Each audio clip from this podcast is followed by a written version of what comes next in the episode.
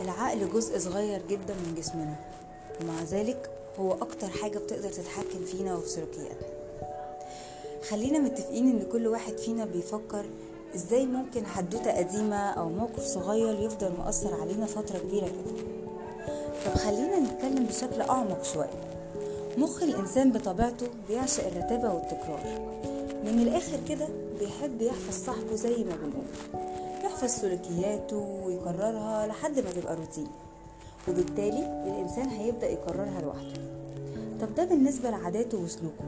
إيه بقى اللي يخلي العقل يقف عند موقف معين ويخاف منه؟ أو إيه اللي يخلينا مجرد ما نخبط في موقف مشابه أو نفتكر ذكرى معينة نبدأ نحس بضغط؟ وإن عقلنا خلاص كل اللي بيعمله إن هو خارج عن السيطرة ومش قادر يعمل حاجة غير إنه بيهرب. خلينا متفقين برضو إن كلنا بلا استثناء عندنا نقطة سودة. بنخاف نرجع لها مع اختلاف الأسباب. بنخاف ما نعرفش نواجهها بنخاف ترجعنا لنقطة بعيدة تاني ما صدقنا إن إحنا خلصنا منها.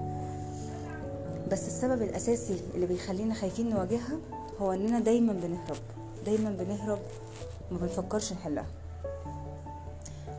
بس اللي إحنا ما نعرفوش إن الهروب من المشكلة جوه عقلنا بيرسخ الفكرة جواه أكتر. وبيبني حاجز بينا وبين نفسنا يخلينا بدل ما نفكر نواجه بنجري. وفي مواقف وأمثلة كتير اتعرضنا لها وسببت لنا ضغط. سببت لنا ضغط كل ما بنفتكره بنحاول نهرب بأي طريقة ونشغل نفسنا عنه. زي مثلا لو موقف تعرضت له وإنت طفل صغير سواء حادثة أو موقف كبير على عقلك وقتها مخك ما استوعبوش. الموقف ده هيفضل مؤثر عليك لحد ما تواجهه أو تبدأ حتى تفهمه علشان تعرف تحله. خلينا نتكلم أكتر عن الضغط النفسي. الضغط النفسي اللي بيأثر علينا لما بنتعرض لستريس لفترة طويلة أو بنسيب الاسترس يتحكم فينا لفترة طويلة بمعنى أصح. وده مش بيأثر بس على مخنا وعلى قراراتنا لا ده بيأثر كمان على كل حاجة بيأثر على الجسم والمشاعر وبيخلي كل الأفكار اللي تواجه عقلنا في الفترة دي أفكار سلبية. طب إيه اللي ممكن نعمله عشان نتحكم في الأفكار دي؟ أو علشان نقدر نرجع مخنا تاني لحالته الطبيعية. اللي نقدر نعمله وقتها إن إحنا نشوف إيه أكتر حاجة بنقدر نتحكم فيها من المؤثرات دي.